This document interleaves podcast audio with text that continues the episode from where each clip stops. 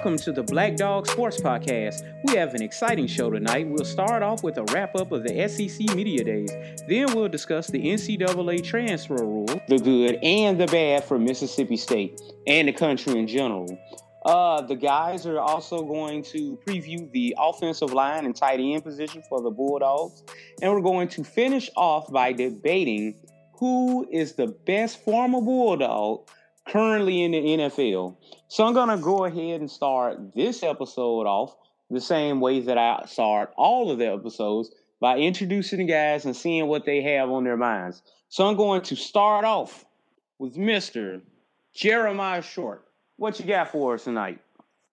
Man, I'm just excited really to talk about Bulldog sports. It's, of course, it's kind of a slow season, but we know training camp is about to start soon, so we know business is about to pick up. So I'm just excited to kind of just talk about, keep talking about the previewing the team and just um, what fans have to look forward to uh, for this upcoming season. Right, right, right. So the next person that I'm going to introduce, Mr. Derek Thomas, we're going to see where his head is at. What's up, Derek? And my birthday tomorrow. I'm all about partying. So when we get off of this show, I'm getting out of the house. Gonna have some fun. Okay, so that sounds great. Um, interesting tidbit of information. My birthday is August 4th, which is like a couple of Sundays from now. So hooray for that.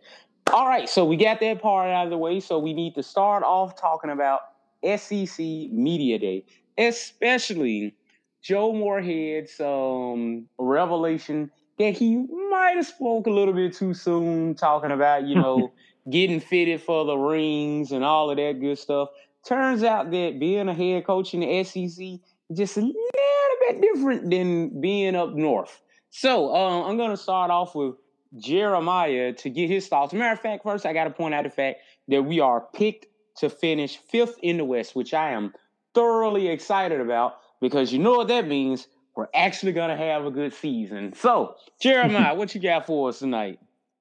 I guess first I'll just address his comments of him saying uh, essentially like he kind of may maybe overshot it with all the uh, the fluster and just saying that oh, miss, get your ring ready and get the Heisman Trophy, the mantle.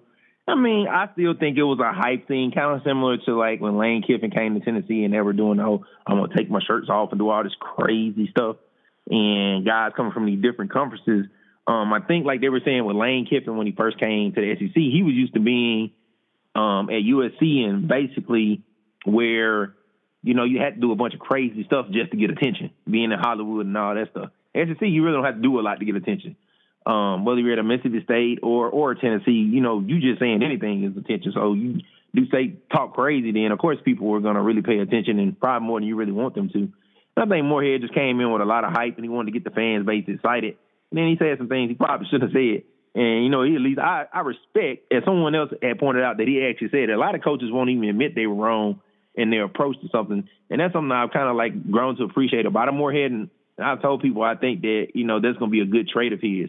But the other side of it that I feel fans need to really look at, he basically was saying like he was kind of alluding to the fact that he he didn't he should have realized that hey, this is Mississippi State. You know, not like hey, this is the first my first year at the squad. You know, I should have probably came with all that. He was like, I should have realized the school I'm coming to. That's essentially what he was saying. So I almost felt like it felt like a bit, bit of a sneak diss in a way. Like I'm saying, oh, it's Mississippi State. I shouldn't even be saying this type of stuff. Um, I might be wrong, but I'm a Moorhead. Of course, I'm a Moorhead supporter, but that's a statement, you know, um, that I kind of that's how I took it when I I looked at the particular statement. Now to the second thing, as far as what we picked, I think it's a little misleading when you see that. Of course, when we pick last, that's bad. But when you pick to be fifth in the SEC on your side of a conference, it looks bad in theory. But when you're in SEC West, that's really not that bad. I mean, I think it was one year. That year, a matter of fact, the same year that we were number one in the nation, but SEC West, none of the teams lost to anybody outside of SEC West teams for like most of the year. So you have to kind of look at that as well. We have to look at, and I think we ultimately only lost Alabama and Ole Miss that year. So we still only lost the SEC West team. So I think even though we were voted fifth, I don't think people were slighting us. Although I do think we were probably better than A and M. We're probably better than LSU because I have no faith in Joe Burrow. And so outside Alabama, I don't think it's a situation where none of those teams should be ranked substantially ahead of us. But at the same time, it is kind of in in this case being fifth behind them might be kind of a good underdog thing, where nobody really sees us coming, and then we come out and we're one of the best teams in the SEC, and right behind Alabama, right there going toe to toe with them until we play them. So I think in a in a way, I don't think it's a complete slight, but it might be good that we're fifth because people won't necessarily expect us to do big things, and we'll have a chance to do it without all the hype. Right, because that's exactly what I'm thinking. Is that every time we go into a season with high expectations, it ends up being a disaster. Anytime where we fly under the radar, we end up going to a pretty good bowl game. So I'm gonna go ahead and get the thoughts of Mr. Derek Thomas as far as SEC Media Days is concerned.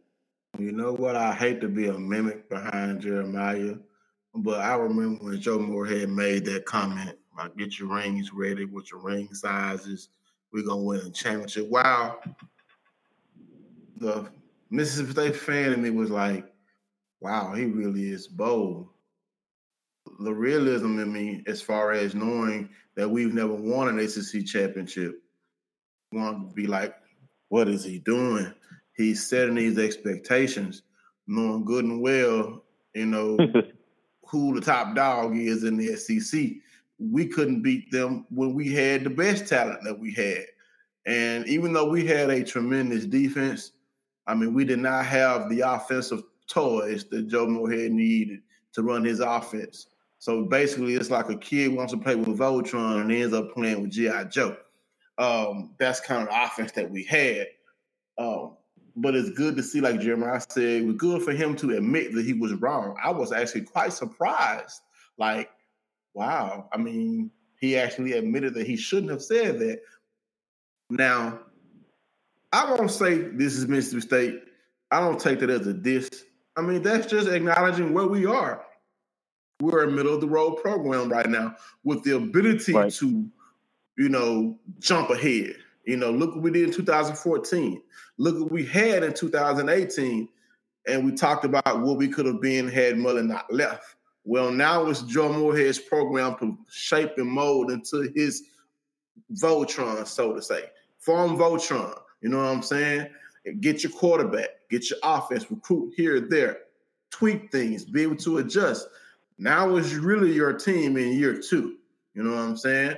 Um, you know, and I think we're gonna I think we're gonna outplay that fifth ranking. I, I think even though I didn't pick us to beat Texas A&M and LSU, uh, and I picked us to go eight and four, uh, I do think there's a chance we could beat Texas A&M if we if our defense steps up and definitely LSU. I mean, LSU, even though they have a lot of talent, they have a lot of talent coming back. And then one thing that they have against us, ahead of us, is they know who their quarterback is going to be. Even though you don't have faith in Joe Burrow, Jeremiah, the man performed. I would rather have right now have Joe Burrow than anybody we have on our roster as far as he has already gone through a full SEC season. And he whooped up on Georgia. I mean, he, he whooped up on Georgia they whooped up on us. So, you know, as far as experience wise, he is more experienced than anybody we have on our roster. So, I mean, stats don't lie, game time doesn't lie. He is. That's just a proven fact. A lot of players may not want to hear that, but that is the truth. Okay, so uh actually Jeremiah sounds like you want to rebut. So what are you thinking over there? Well, that's probably more to Joe Burrow and just I, I don't see it. Like this, my little say his numbers aren't bad. I would never hate on him and say that he his numbers are poor. I just don't see great quarterback. I see he's average and like he's a guy. Like I don't think he's a guy I would look at LSU and like, oh man, they're really gonna take it to the top. They got Joe Burrow at the QB position. I don't look at it like that. Now I do agree with you're saying about possibly having having a more experienced guy than the guys. Now I do feel like he's our quarterback. I would feel comfortable in the sense of, you know, I think he at least can we need a, at least an average quarterback. Like at this point right now, we don't know what any of our quarterbacks are going to be. We don't even know if they'll be average, whether it's Key, uh, KT or a uh, or um, Tommy Stevens or any of the other guys. Just for that matter, you can't really say they'll be anything but below average at this point. Yes, Jalen Mayden. I know that's your guy.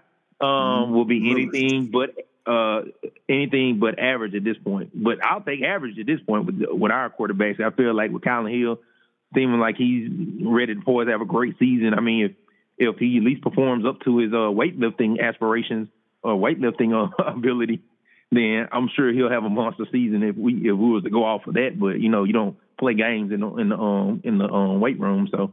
So you prepare um, for games yeah. in the weight room, though. You prepare for games in the weight room.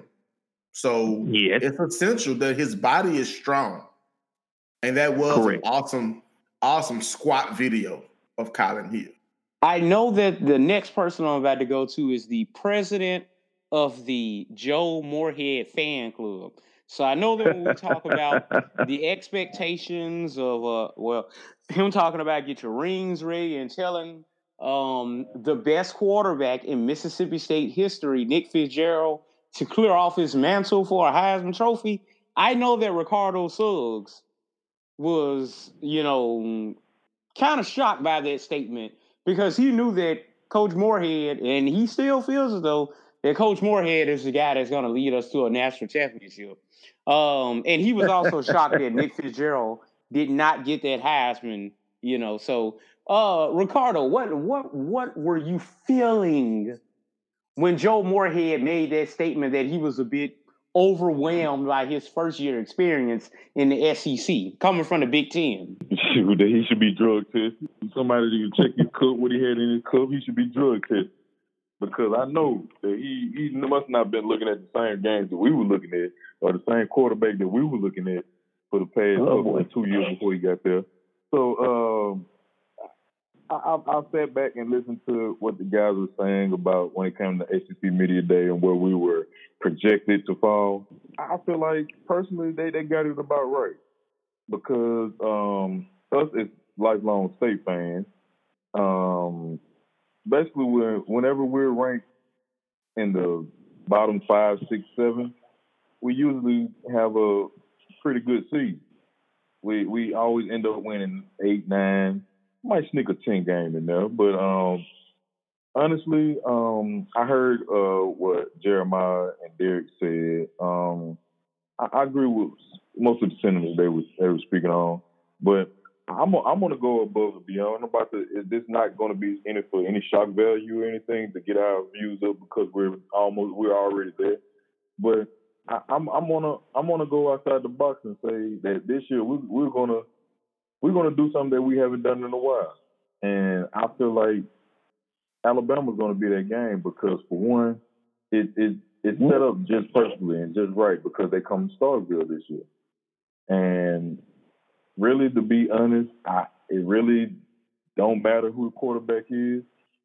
If everybody else is on the same page, and I feel like with our defenses, you know, with the people that came back, they have a lot to prove because we have a lot of juniors and seniors on that defense uh, compared to last year when we had an all-world defense basically.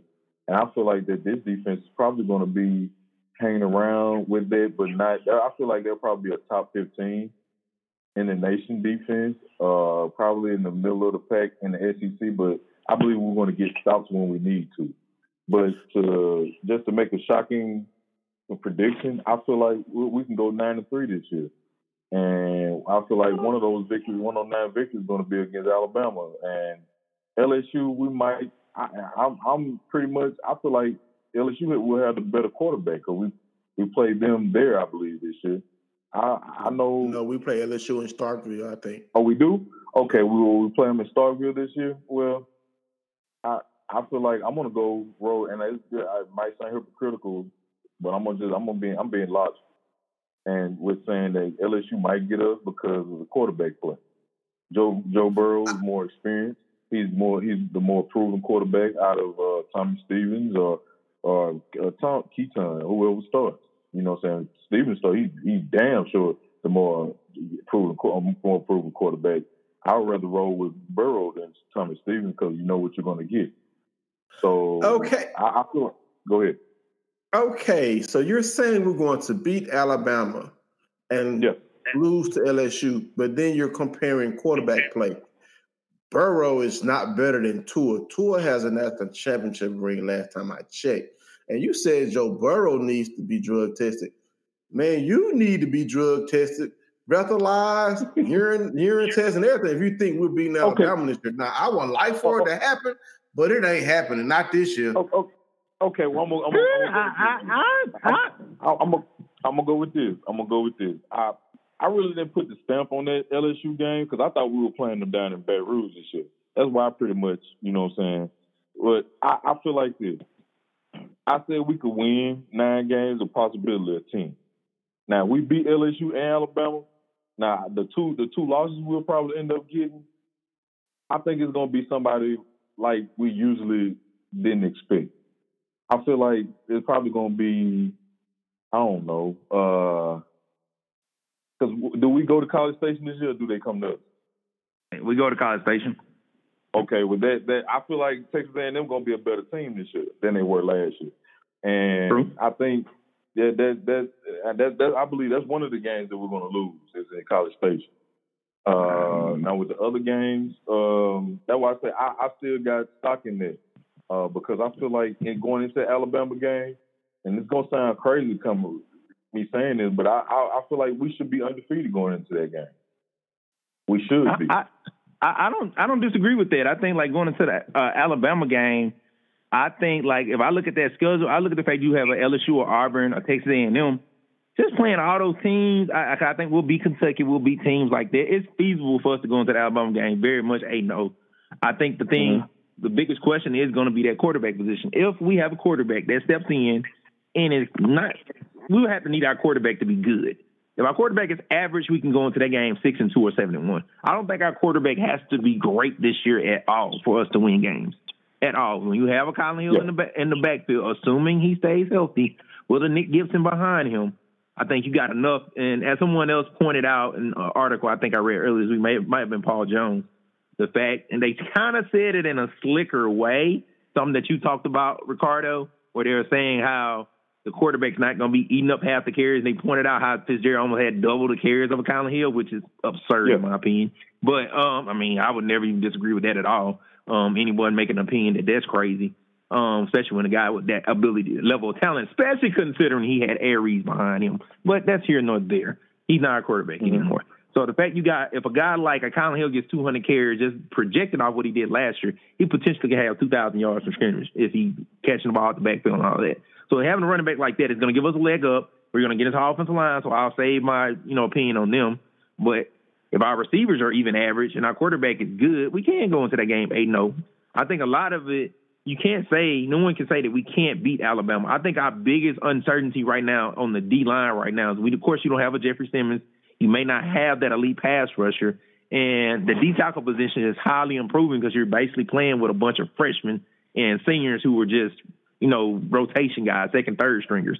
So you can't really bank on any of them right now because you just are being um, a little, you know, you you can't really just trust freshmen like that. But you got six of them. One or two of them are bound to be good at the D tackle position. But if that position struggle, you easily could slide down Marquiss Spencer or Kobe Jones and maximize your talent at that position on your- D line, excuse me. So I think we'll be okay on the D line, especially when you consider you might have one of the best linebacker duos, maybe trios, if you, if Lil Lewis was to step his game up. Two uh, uh, all SEC, all American caliber cornerback, and uh, a cornerback, another cornerback in Smitherman who's pretty good, and then you have some good safeties, a good uh, group of safeties. So the the talent is there. No one can say talent wise. And a team like Alabama, that would be the perfect game for us to get them if we have a good quarterback. If we had a great quarterback, I would for darn sure pick us to beat them. I don't know if either of those guys will be great this year. That would mean they'd be that level. But if it was great, I for sure think. I mean, I it wouldn't even be crazy to think national championship. I know that might sound silly or crazy, but it, that that's what it would take for us to be that good. But to say that we would be undefeated, me agreeing with Ricardo, I know that's rare. For us to be undefeated and going to Alabama, that's not a crazy thought, but it would take our quarterbacks being good, not average, not even above average. But uh, piggybacking on what you're saying, Jeremiah, like I, think it sets up for us nice. I, I don't know if any a lot of y'all that's in here old enough to remember this, but this this schedule that we have this year kind of sets up to one we had like in like the late '90s when we had all those all those big bulk of home games in the beginning. And it was like, oh man, it's like you simply licking your chops, like, man, we can actually go into this certain game undefeated. And it's like we were we were ranked to almost be next either next or almost dead last in the SEC West or in the SEC period. and we snuck off there. I want to say it was even '98. I want to. Say it was '98 if I can if I can recall. And that's why I'm saying like we could actually be a dark horse because no one is expecting us to do anything just because we lost Fitzgerald and and other people that we lost. Like I think I want to say if I seen on one list this week, we had one of our cornerbacks was a Thorpe uh, award. Uh, I guess it was in mm-hmm. one, one the running this year for it. So it, it's really not out of the realm of imagination to to believe that because I think the only problem I feel like we have as a team when it comes to Alabama is believing. You got to believe you can beat them. You know what I'm saying? And, like, and, I, go ahead.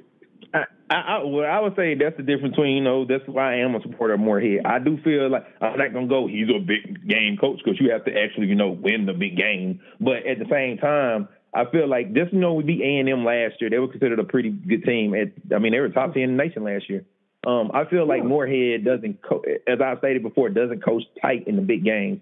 So if it comes in a situation where we're not even with Alabama talent wise, no by no stretch. But if we go into that game and we got a little bit of momentum and we have good, solid play at that quarterback position, there's no reason to think we can't beat Alabama because Nick Saban doesn't allow his teams to take someone lightly, but I think we have the ability to beat them. And let's yeah, just say Tua gets hurt or something like that was to get to happen. Not out of the realm possibility we can actually beat them. And I don't know if that is that is that game at home this year or is it on the road? So yeah, yeah. Uh, I think Alabama's in Starkville this year. I think someone just said this. And um and so, think about this though, Jeremiah. Yes, Alabama that, is that in Starkville this same year. Texas A&M team we beat last year. Who who who won the national championship this year and they hung in there with them? Texas A&M almost beat Clemson last year. We beat that same Texas A&M team. Think about this. Well, we know that that's not always the most clear cut thing. You say you beat this team because styles make fights. So sometimes people just beat yeah. you just because uh yeah. So you're because like when we beat Texas A&M last year, the situation their defense was horrible and our defense was dominant. So it's kind of like kind of help. Yeah, You know, it's kind of like who are you playing? So it's kind of you know we're able to beat them just because of that. Their defense was just that bad that it made our offense look good.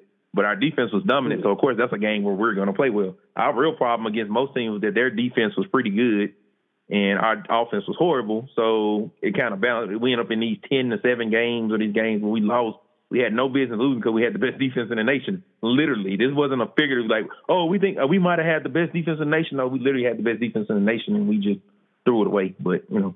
All right, good discussion, good discussion. But one thing that I want to point out about Texas A&M is that we know that every year, and I think that the coaching change didn't do anything for it. Maybe this year it will, but every year Texas A&M always starts the season off you know, undefeated, six and zero oh or something like that, and then they fade away like a Michael Jordan jump shot at the end of the season. It never fails. But that's another story for another topic for another day. And our next topic is about the transfer rule. Now, the transfer rule is kind of in the news right now because Harbaugh, Michigan's coach, was talking about how he feels as though that um, students should be able to have one transfer that they can do without any type of penalty or anything like that. He also mentioned about players using mental health as an excuse to be able to transfer. He was probably shading Justin Fields, but that's neither here nor there. Um, so it's something that we want to discuss because Mississippi State has been getting a lot of transfers. So where does this kind of factor in for us? So on this particular topic, I'm going to start off with Jeremiah once again. Um, I think it can factor in for us. I know we got a potential transfer that could um, potentially play this year in Allen Love that fits more under that rule. But the other guys, I think, were senior uh, graduate transfers, so they're kind of under the old transfer rule. Um, but the new transfer rule could really help us because you really look at it as a Mississippi State, we're kind of that um, bridesmaid sometime in recruiting. And a lot of guys ended up end up at the Alabamas or end up at a school like that, and they go that first year and then they get recruited over. In a sense, if they, say what Jim um, Jim Harbaugh is positing or saying that they should do, that would help us because guys like that can go. Let's say you have a Nigel Knott or you have a Scott Lashley or those guys that end up at those big schools, but it doesn't work out. And then after that first or that second year, like, hey, I'm gonna dip, and like I'm gonna go play at Mississippi State. Assume say they red shirt and they leave after their red shirt, you know, freshman year and they can come to Mississippi State and play the last couple years. Now I know some people would probably, you know, have problems with a transfer rule. Guys can leave after one year, but coaches can leave after one year. And if we transfer colleges after leaving Mississippi State, we don't have to sit out and not take. We can't take classes for a year. you know, you get to be able to transfer when you want. These are college students. And I think it would help out. I don't think it'll cause a mass exodus, but I don't see any. I mean, for one, if you're a new coach, why would you have a problem with if you came to a program and uh, they were already bad or something like that? And well, I mean, of course, that might mean you start cutting people. But why would like you do on the video game? But why would you have an issue with guys being able to leave? I'd rather guys be able to go somewhere where they fit the system instead of a new coach come in and he got to having to force guys or you having so say for example last year how this probably would affect us affected us. Aeris Williams wasn't projected to start going into the season. Eh, I mean, in a sense, it would have affected us maybe negatively, but a guy like that should be able to transfer after in that in that situation and go and play and go somewhere and start. And he probably got a job at maybe even another SEC school. So I don't see anything wrong with the rule. I think it would open us up to a lot more. But I think it's a better rule for the student athlete. Now I do agree with Jim Harbaugh. I don't think guys should just be leave because of mental just claiming mental health for all these bogus reasons. Because as a player, even said, I think during SEC Media Day, he said that it's really uh, benefiting a lot of these high profile guys like Justin Fields and Tate Martell. You know, Tate Martell had no had no intention on leaving Ohio State, and then Justin Fields came. He transferred. He's immediately eligible. But then we got all these other guys in limbo, like the guy coming to our school, like Alan Love. And I hope they don't make an example of him like in that way uh, he's sitting in limbo while these big name guys are allowed to transfer. So I think that's where the rule has to be streamlined and they have to fix it. But I see nothing wrong with guys being able to transfer once. Now I don't think it needs to be where guys can pretty much transfer every year. Like I think that's a bit ridiculous because then college football basically turn into free agency. They'll be on some uh, Paul George, Kawhi Leonard, LeBron, AD type stuff. Guys just be like, hey, I want to go play at this school this year. I want to go play at this school this year. There should be, you know, it still should be a process. You know what I'm saying? Because that just makes it even harder um, for coaches um, it's not like the NBA or the NFL, those places where you have contracts. Um, college is every year renewed, so you don't want guys being able to just transfer every year. But at the same time, I don't see them why they can't do it once because you might have made a mistake. And so, but sometimes you don't know until you play that season. So you come to a school trying to win a job. If you don't win it, you should just be able to leave. All right, all good points that you made. But let's see if uh, Mr. Derek agrees with him. Well, I, I do agree with the one time no no penalty transfer availability because a, a kid may go to a school he may just not like it there and you shouldn't punish them because they don't like it there or in some cases uh, the deck is stacked because using Nigel Knott again. You know, Nigel Knott was a four-star recruit who undoubtedly probably would have been starting by now at Mississippi State, but he has really yet to really crack the top four cornerbacks at the University of Alabama. Guys that have come after him have now taken over, overcome him. So is he going to transfer? Is he going to stick it out? Not really sure. Same goes for Scott Lashley, you know, another Mississippi kid who could have committed to Mississippi State and would have possibly been a starter early in his career, but he's been sitting the bench at Alabama. Now, what they have done at Alabama what they couldn't do at Mississippi State is they have national championship rings. So if you look at that aspect of it, I got me a title ring. I wouldn't have that at state. But you, if you want, if you have a goal to get to the NFL, you have to have film. You have to have playing time. And in some cases, you could still be signed as a undrafted free agent and still make it, a la Matt Cassel. Uh, but still, transferring for for players like that they don't want to sit out a year. They've already been sitting the bench and not playing. So if I transfer, if I'm not a graduate, I cannot play immediately unless I transfer down to the FCS or Division two. So I think the one-time transfer availability rule without penalty, I think that's great.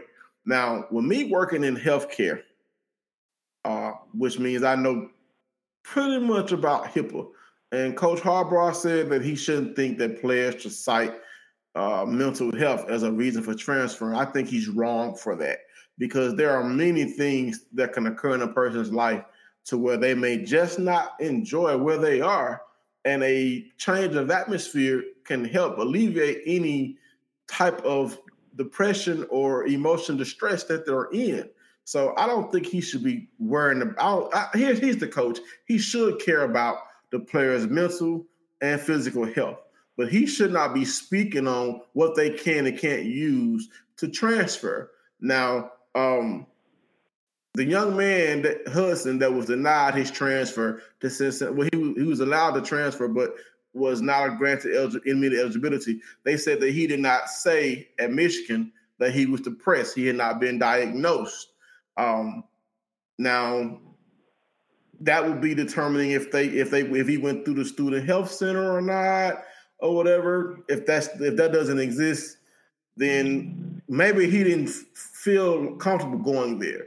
But if he was diagnosed with depression or felt depression outside of Michigan football, he could that could happen as well. So you can't say that he wasn't depressed and say that he can't use that as a means to leave your program. I mean, football coaches need to realize they bring in recruits every year to take these kids' spots. Every year, every year, every year. It's it's it's a non-ending, I guess you could say, a cycle.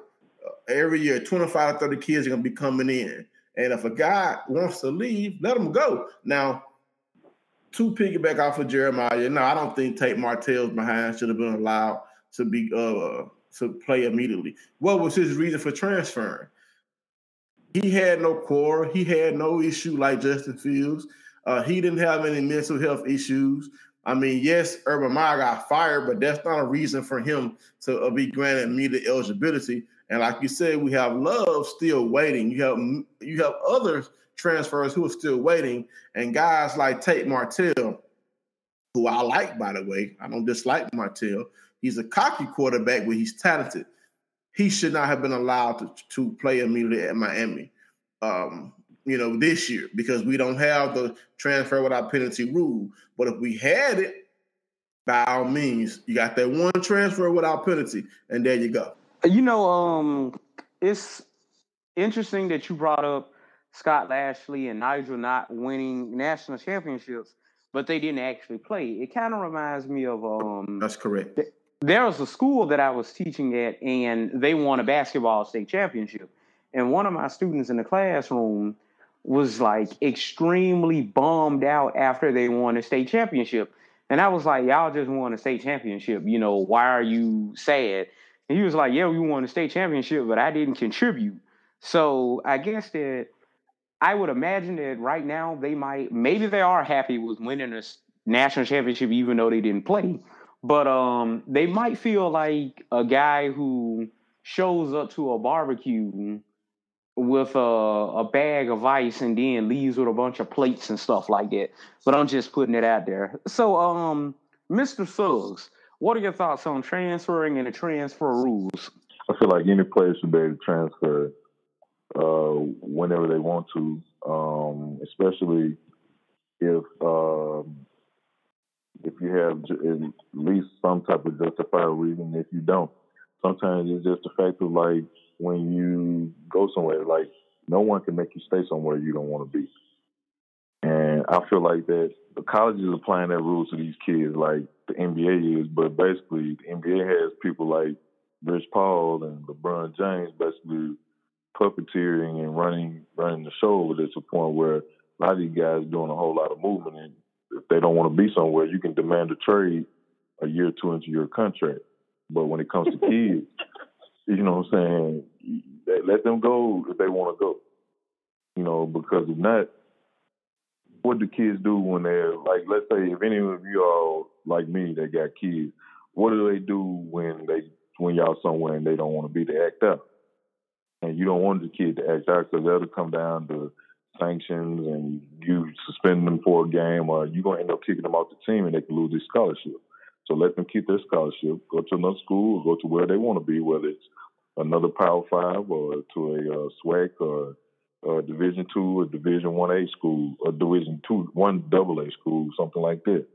I feel like they should be able to go where they want. You know, I'm not going to hold you hostage somewhere you don't want to be. That's to an extent kidnapping. So that's my personal opinion on that. Let them go and let them flow and fly as much as much as they want to fly. They come to one school the next year and I'm like, you know what? I'm here at Georgia. I don't like it here. Let me go over here to Mississippi State. You should let them go there and they should be able to play meeting.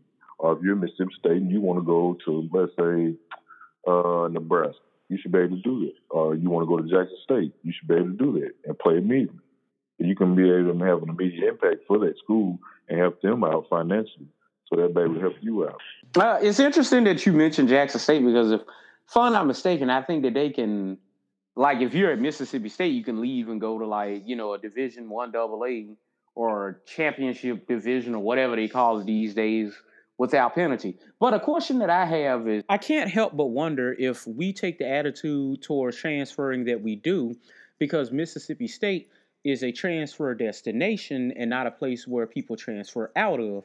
So if let's say Kylin Hill became disgruntled and decided to transfer to Alabama or Georgia, would we have the same energy towards transfers as we do right now? I do think it could add a situation where players can start using that almost as leverage as far as with playing time and things like that. Because it won't be because a lot of the time one of the biggest turns is really guys having to set out a year. So you say a guy like a Kylin Hill you know, running backs normally, if you're you're a high profile running back, you're only in college for three years. So say if you're a starting running back or a running back, and after your sophomore year, you know, you want to go get more playing time or get featured more or get more carries. You know, of course, you might try to leave, but say under the new rules, you had to sit out a year. So um, that's basically a year you miss a playing time. So of course that might make you want to stay at the school you're at instead of just transferring somewhere. But if you knew you could just transfer and not have to sit out, you can see I can see certain positions get affected more than anything. Of course, quarterback. Say both guys red shirt and they're both red shirt sophomores battling for a position. Guy might go and transfer quicker, or Kylin Hill, or anybody at certain positions. I can see where certain guys at, at high profile positions, I can see where guys would transfer more. I, I really can see that, especially if it's running back, quarterback, or I, I can't really think of maybe like well, I don't think every other position guys rotate pretty evenly. So I don't know, maybe a receiver. But the high profile position, especially your one player can you can be one player away at some of those positions. I can see where guys could maybe start transferring more or use that as leverage. Especially if you take it to the basketball. But yeah, I can definitely see that turning into a freaking disaster with basketball because basketball is already a cesspool of transferring to begin with. But um, since we're finally done with that topic, I guess that we're going to go ahead and move on to the news items, and that is going to be presented, as always, by Mr. Derek Thomas. You have quite a bit of news in Bulldog Land today. uh, first up is we have a new softball coach, and she was an assistant softball coach last year, but now the Samantha Ricketts era will begin in women's softball. Also, Darius Slay reports to Detroit Lions camp. Of course, Darius Slay is one of the top cornerbacks in the NFL. He's seeking a new contract. Uh, we have some award list additions. Dazzler was added to the Thorpe list, Arrow and Willie to the Buckets list, and Farrod Green is on the Mackey list. Also, Daryl Williams is on the Remington Award list.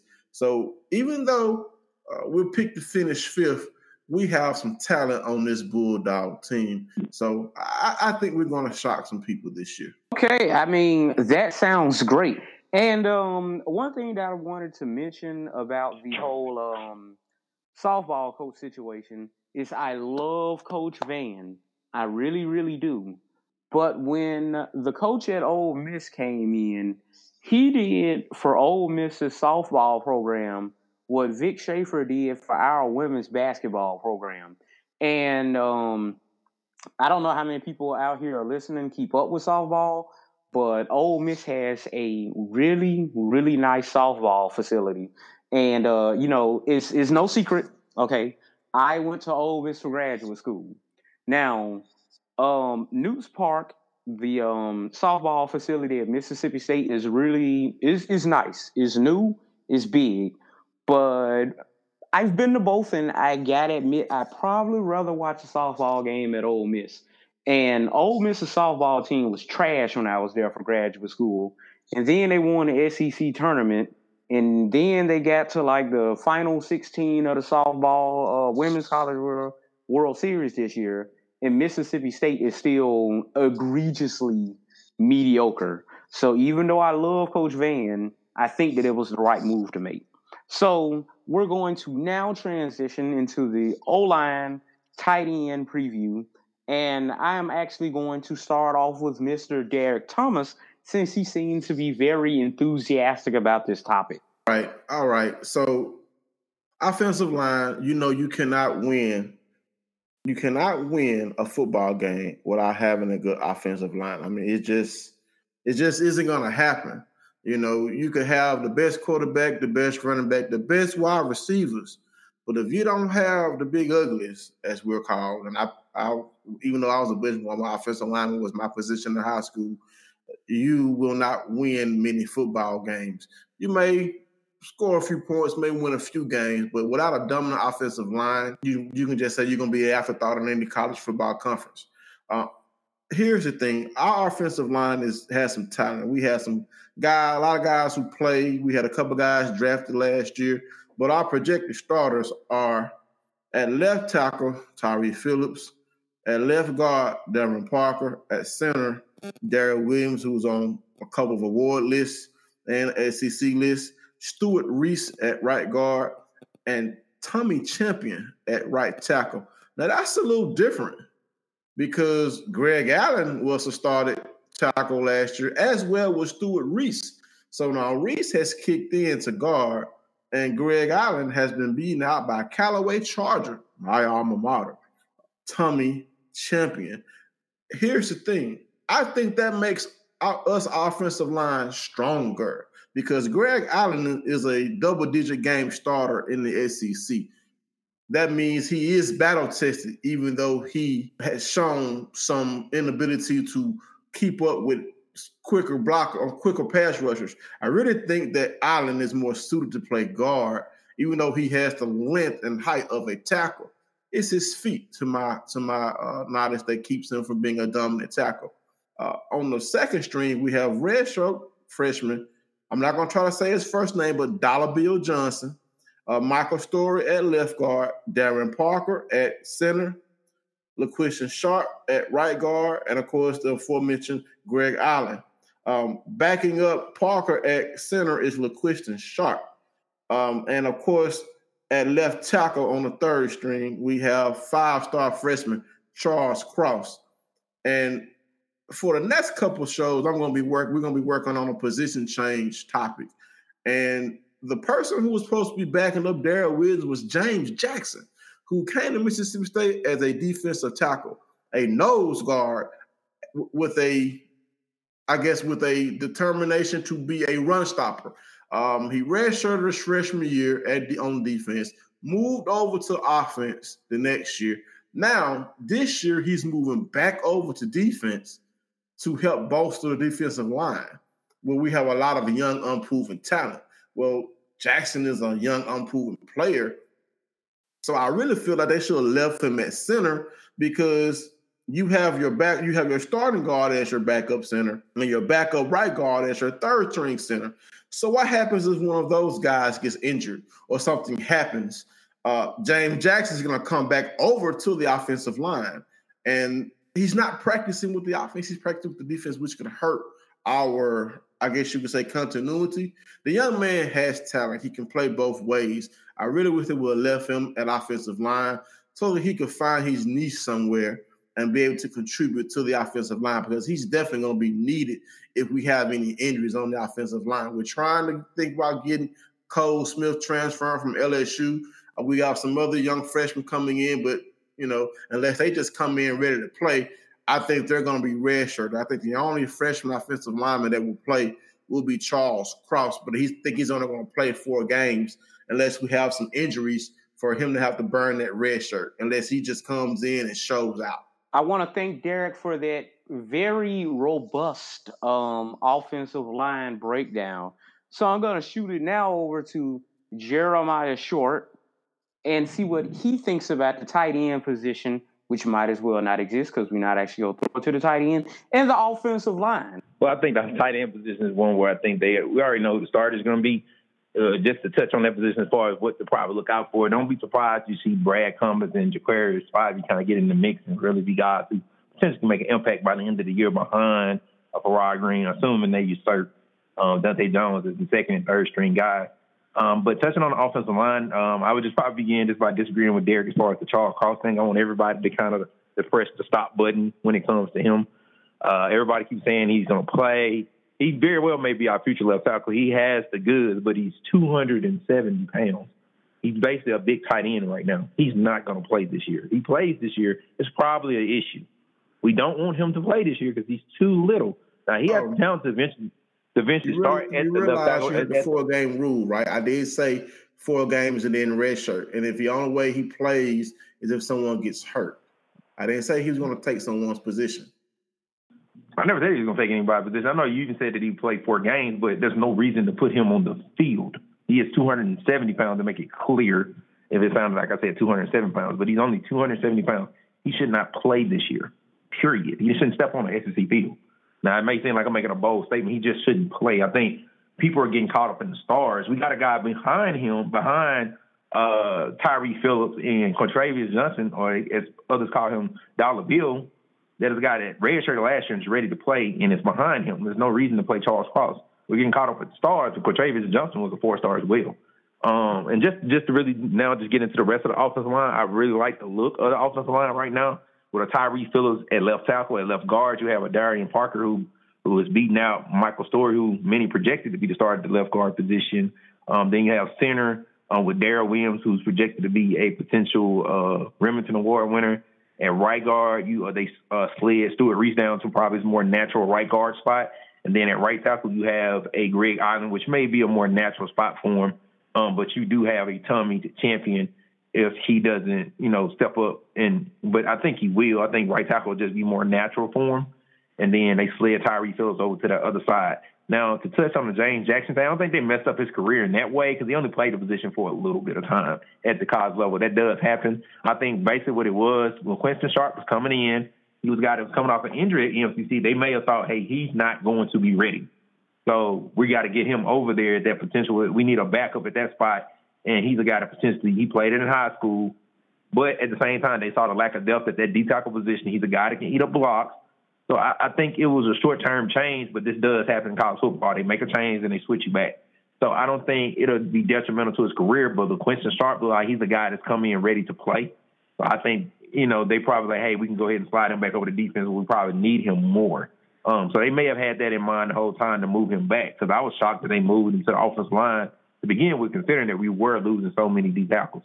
So I I, I really like this offensive line position. I have think they have a uh, the potential to be a lot better. I don't see a lot of chinks. I see where you have at least eight guys that can play, and then you can have a Quentin Sharp or you'll probably see Darian Parker slide down the center if Darrell Williams was to get hurt. So I think we have a very very one experience but solid offensive line. I think we have three juniors, uh, at least.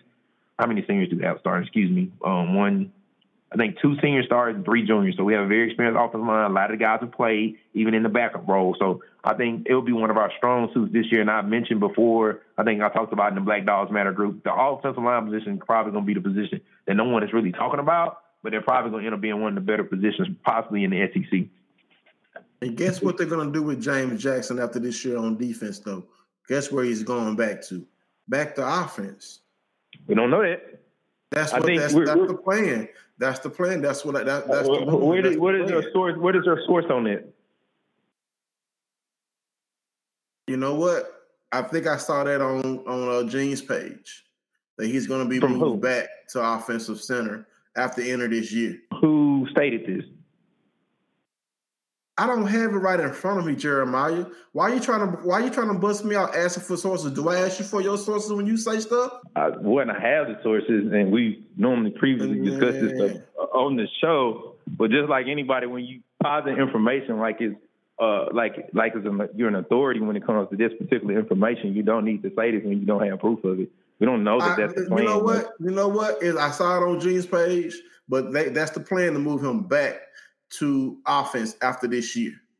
That's the that's, know that's that. what we said. From who? You know Like, what? You, have know what? like you know what, Jeremiah? You have an account on Gene's page. Since you want to call out, so why don't you go find it? It's there. But the problem is that should be something that's openly discussed. You can't start discussing another person's future without having real proof of it. It's not me trying to charge you up, but you have no proof of this. No, So you, that's, like, that's what you did try to charge me up. If that if that's what they were told in in in their meetings, that's what they that's what they wrote. That's what they discussed. The coaches are That's always going to tell reporters. So why don't you why don't you go to? Gene's page and find it like I went and read it? Go do But that. as somebody, for one, you that. play college ball, and do that. you, no, I don't. I, I think it's fair. We're talking about kids' futures. We shouldn't be discussing like what we know the plan is. What coach you know is going to tell reporters what the plan is a year ahead of time? They don't even know half the time. And if they moved him back to D, I can guarantee there's no plan to move him back probably. So they're not going to do that to his career like that. If they moved him back to D, they know it's probably a pretty high need now. Nathan Pickering and those guys come in, they might make some decisions, but you got to look at the positions. a lot of guys that we have coming in, guys that are at that D tackle position, a lot of those guys are three techniques. James Jackson is a is a zero, uh, a face up nose guard, or one technique. Um, he has he has a position of need on that defense right now. We don't really have that guy outside of Elite Autry who isn't a high impact player. So I, I don't see where he's for sure going to move back to offense. We don't know that. Those other guys could have vaulted ahead so far. So no coach is going to make that, that type of decision a year ahead of time, especially when it comes to position switches. You can't do that. That's not you don't play with people's futures like that. People will transfer. So it's hard for me to believe that. Well, he Steve volunteered. He volunteered for what the story said, Jeremiah. He volunteered. You know, as much as I would like for us to sit here and you know have this debate, um, I'm gonna have to ask you all to, you know, perhaps off air, uh, settle this the old fashioned way, like a fist fight or a dance battle. All right, Ricardo. Um, any thoughts on the off? Well, not the offensive line position. Oh, actually, yeah, the offensive line slash the tight end position. I just want them to block well so we can have a have a five running game so Kylin Hill can run for over a thousand, and Nick Gibson can get at least by five or six hundred uh, rushing yards and blocks, so that so the quarterback can sit back in the pocket and go through his progression. That's all I hope we can do. And then for the when it comes to the tight end position, I I really don't really don't know who we really got at tight end. It doesn't matter because they not gonna throw the ball to him anyway. Exactly. Like we had Jordan Thomas there and just waste all his time away. Then he get to the NFL and ball out. So I I seen that. I'm like, man, Mullen, what is wrong with you? Like we could have used that big dude. But I think uh, when it comes to Moorhead, I think Moorhead when that offense he runs, I think they use the uh, tight ends a little bit more in his offense than we did with Muck. So I'm hoping that that relates from the Big Ten onto here. So I'm just hoping we, you know, what I'm saying magnify our our options, man. Diversify our bonds to do to use the right people and put them in the right situation to put them in space to to make plays. That's all I want. Right, right, right, right. And I, you know what? Um, I totally agree with that. But you know, a thousand yards to Kylin Hill is a little bit low. I mean, why not aim for like two, two thousand? That sounds good. Um, first team All American, all of that good stuff. He, he, he can get there. He, he, he's capable of getting there. Honestly, like he has the talent to do that. Absolutely, absolutely. So um, that actually is going to bring us to our last topic. So before the show, we were sitting around and we were talking, and we had a robust discuss conversation about who is the best bulldog in the NFL right now. I personally said that the topic wasn't worth having because I said obviously it's Fletcher Cox. Now that's not necessarily what I think per se so much as that Fletcher Cox is the one with all of the superlatives. However, the guys assured me that they could make some pretty effective arguments for people not named Fletcher Cox. So, um, with that being said, I'm going to hand it over to Mr. Jeremiah Short first. Uh, when it comes to the top Bulldogs in the pros, of course, Fletcher Cox is up there. There's no doubt that he's one of the top guys in the NFL. But I think that would be us probably not showing the proper respect to a Chris Jones or a Darius Slay and even more so Darius. Like Chris Jones kind of really just got hot last year, but he had that great streak where he had like 11 inter, interception sacks in a row or games where he had a sack. I mean, you can't really just that just doesn't happen at the NFL level. Really doesn't. It barely happens at the college level. Um, so you have to look at where guys in position of their actual position. Darius Slay, you honestly could say is probably one of the top, probably five cornerbacks in the league when it comes to being locked down, his ability just to make plays at that position um, up there with a Jalen Ramsey. Fletcher Cox, of course, is one of the top D tackles. Um, but Chris Jones, he he'll probably be right up there right now himself with the Aaron Donald, with the Fletcher Cox. He probably in that top five of just overall dominance. So yes, Fletcher Cox, in a sense, based off of his longevity right now, he's been in the league about seven, eight years now. Um, you can possibly call him the top bulldog, but at the same time, those other guys deserve their respect of Darius Slay and what he's been able to do. I think Darius Slay doesn't get probably proper credit, probably even as a bulldog, because one, he only spent one year at Mississippi State as far as as a starter. At the same time, he's not the most loquacious guy. He's not the Fred Smoot type. he's not a big talker, although he is big play slay. He isn't a guy that just doesn't stand out like that. And I think that's the reason he doesn't get the credit that he deserves or doesn't get the credit for being a top guy. And, I, and I, I'd be remiss if I didn't mention a KJ Wright. The only one in a Super Bowl. They're one of the best linebackers in the league, most consistent linebackers in the league. But all the turnover they've had in Seattle, he's been a guy that stayed there throughout that whole time. So I definitely think we have to show him his proper respect as well. But yes, I can see where Fletcher Cox is the top guy. But I think Chris Jones and Darius Slay are right there with him. I think that what I'm taking away is that you uh you really like Chris Jones and you also like Darius Slay. Um, it's really nice to see Chris Jones doing pretty good because I think that even Derrick Thomas will agree. He finally stopped taking plays off like he did at Mississippi State, and so that's why he's finally starting to come along. So speaking of Derrick Thomas, I'm gonna go ahead and hand it over to him. Well, I mean, outside of Fletcher Cox, one of the most dominant Bulldog defenders who's done it over a couple of years it's Benardrick McKinney. I mean, he has been the, one of the starting linebackers in that dominant Houston, Texas defense. I mean, you got to look at who they have on their defense. J.J. Watt, Jadeveon Clowney, Bernard McKinney could easily be overshadowed, but he still rises to the cream of the crop and is one of the best linebackers on the field. Um, you know, I don't want to mention that because we know what's happening with him with his contract. Also, Chris Jones, you know, having a breakout year, definitely to get him re-signed so he could be a dominant player. You also got to look at Gabe Jackson. He's still starting with the hated Raiders over there in Oakland underneath um, Jon Gruden. I'm sorry, Los Angeles. Uh, soon to be Las Vegas Raiders. Um, so actually, it's the Oakland Raiders. You had it right the first time. Okay, well, one of them, one of them downtown. They keep moving back and forth. They don't know where they want to go. Uh, but Gabe Jackson has been a stalwart on that offensive line for Oakland, and and you have to look at that as a as, as a good sign that you know he, he he's going to get the big bucks. Also, KJ Wright um, has a Super Bowl ring with the Seahawks. You know he's been a little injury injury prone, but he's he's going to be starting for the Seahawks in that route to defense. Not the Legion of Boom anymore, but he's going to be starting in that defense. So, you know, a lot of good Bulldogs in the NFL, a lot of young Bulldogs trying to make their way in the NFL.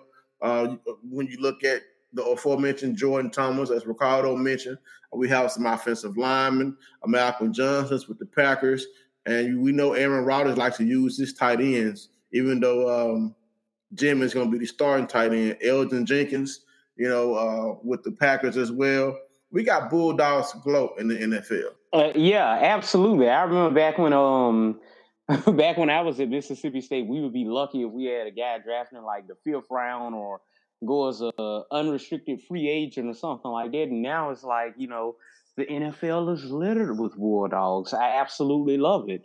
So um now we're gonna hand things over to Ricardo Suggs to see who his favorite Bulldog in NFL is, even though I have it in my head, it's to be a certain quarterback with the Tampa Bay Buccaneers. Uh, you're wrong, sir. But um, if it's to be a quarterback, mm, no, it's not quarterback. My favorite Bulldog in the league probably have to be. Uh, I can't choose no one Seahawks because I'm a 49ers fan. Can't beat Dak. He on the Cowboys, 49ers fan. Uh, probably have to be Jordan Thomas. Reason being because his athletic ability, his height, and his, um, he he can basically be like a grunt type player, where he can spread, he can he can on the split out, or he can get down and block. He pretty much can do it all. He wasn't used to the, the, the extent of his ability when he was at state, kind of like Gronk was at uh, Arizona. But then he has the potential if he keeps continues to work at his game, he can probably be great down there in, in Houston because they they'll use their tight ends because uh, Deshaun Watson likes to move around out of the pocket a lot, and if someone's covering a double teaming, uh, got to just DeAndre Hopkins, he can be open in the middle of the field because uh, a linebacker can't get on him because he outrun him, and then a safety he's too big for him. So I, had to say Jordan Thomas. Okay, uh, absolutely.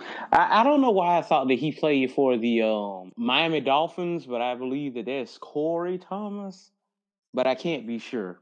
Uh, so, um, I guess that brings us to the end of the ninth episode of the blah, blah, Black Dogs Sports Podcast. Um, I'm gonna end this episode the same way that I always do by going around to all the guys, just like we do at the beginning of the show, and we're going to debrief and see what they got on their mind. So I'm gonna go ahead and start off with Jeremiah Short. Um, I just want to go. I just want to thank all the guys for the show, the lifelong pickup player and JV player, um, my sparring par- partner for tonight's show, and Derek, and then just AJ man, just for a great show and doing a great job of mediating our foolishness tonight. Hail State. Okay, so uh, yeah, as you heard Jeremiah say, we're just like on the movie You Got Served. We handle beef the same way that people do in the streets with dance battles. All right. So, uh, Derek, what you got? What you got going on tonight, other than you know a Star Wars convention? Man, I'm finna get out of the house and go do something, have some fun. I turn 39 tomorrow, so I'm ready, ready to get out, get out the house and have some fun. All right. Um, speaking of which, how did your uh, did you go to Game of Thrones trivia the other night or something like that? Um, I actually didn't get a chance to go. I stayed home and spent time with my daughter, who just got back to Jackson, got back to Baton Rouge from her summer vacation in Jackson. But I will be going next Monday at the at Mid Tap uh, Bar in Baton Rouge. They have Game of Thrones trivia every night on every Monday night, so I'm definitely gonna be checking it out. All right, that sounds like a good look. Ricardo Suggs, uh, what long-winded shout out do you have this week?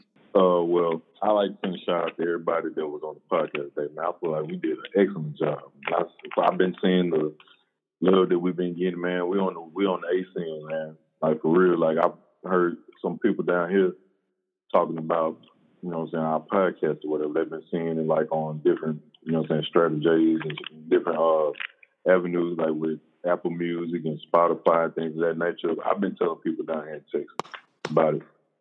And with that being said, um, like I like I try to do every week, you know, I had to be the the one to, uh, to try to bring some type of social commentary to our, our show to try to broaden the horizons of it. Um, really don't too much have anything this week, but um, I, I don't think I had to tell everybody because I know out of me and a few more members of the podcast, we stay out of state, but we're from Mississippi. And uh, the people that we have family there, um, everything that, that just passed happened from um, Hurricane, what was that thing name? Uh, Barry. Barry. name Yeah. Like um, everything was pretty. I thought it was gonna be pretty bad, but everything turned out good. And I want to send like uh, my condolences to the family out there in Brookhaven. That uh, their family member was uh, shot and killed in a, in a home invasion. Uh, I want to say yesterday. Um, only thing I can say is just, just keep everybody, you know, in, in, in your thoughts you know, and whoever, whatever denomination you is, whether you're Christian, whoever you believe in, the chance to, you know, I'm saying think about them, and just uh, something to show us that we have to love and care for each other, and and let stupid stuff slide slide to the side. Hey, good looking out. Uh, actually, I am the one of the few people on the podcast who does actually reside in the state of Mississippi. Uh, I live in Jackson, just so that just so that y'all know, FYI. All right, so that brings us to the end of the ninth episode of the Black Dog Sports Podcast. In the words of Coach Vic Schaefer, praise the Lord and go dogs. And one more thing, if you stay ready, you ain't got to get ready. Okay, bye.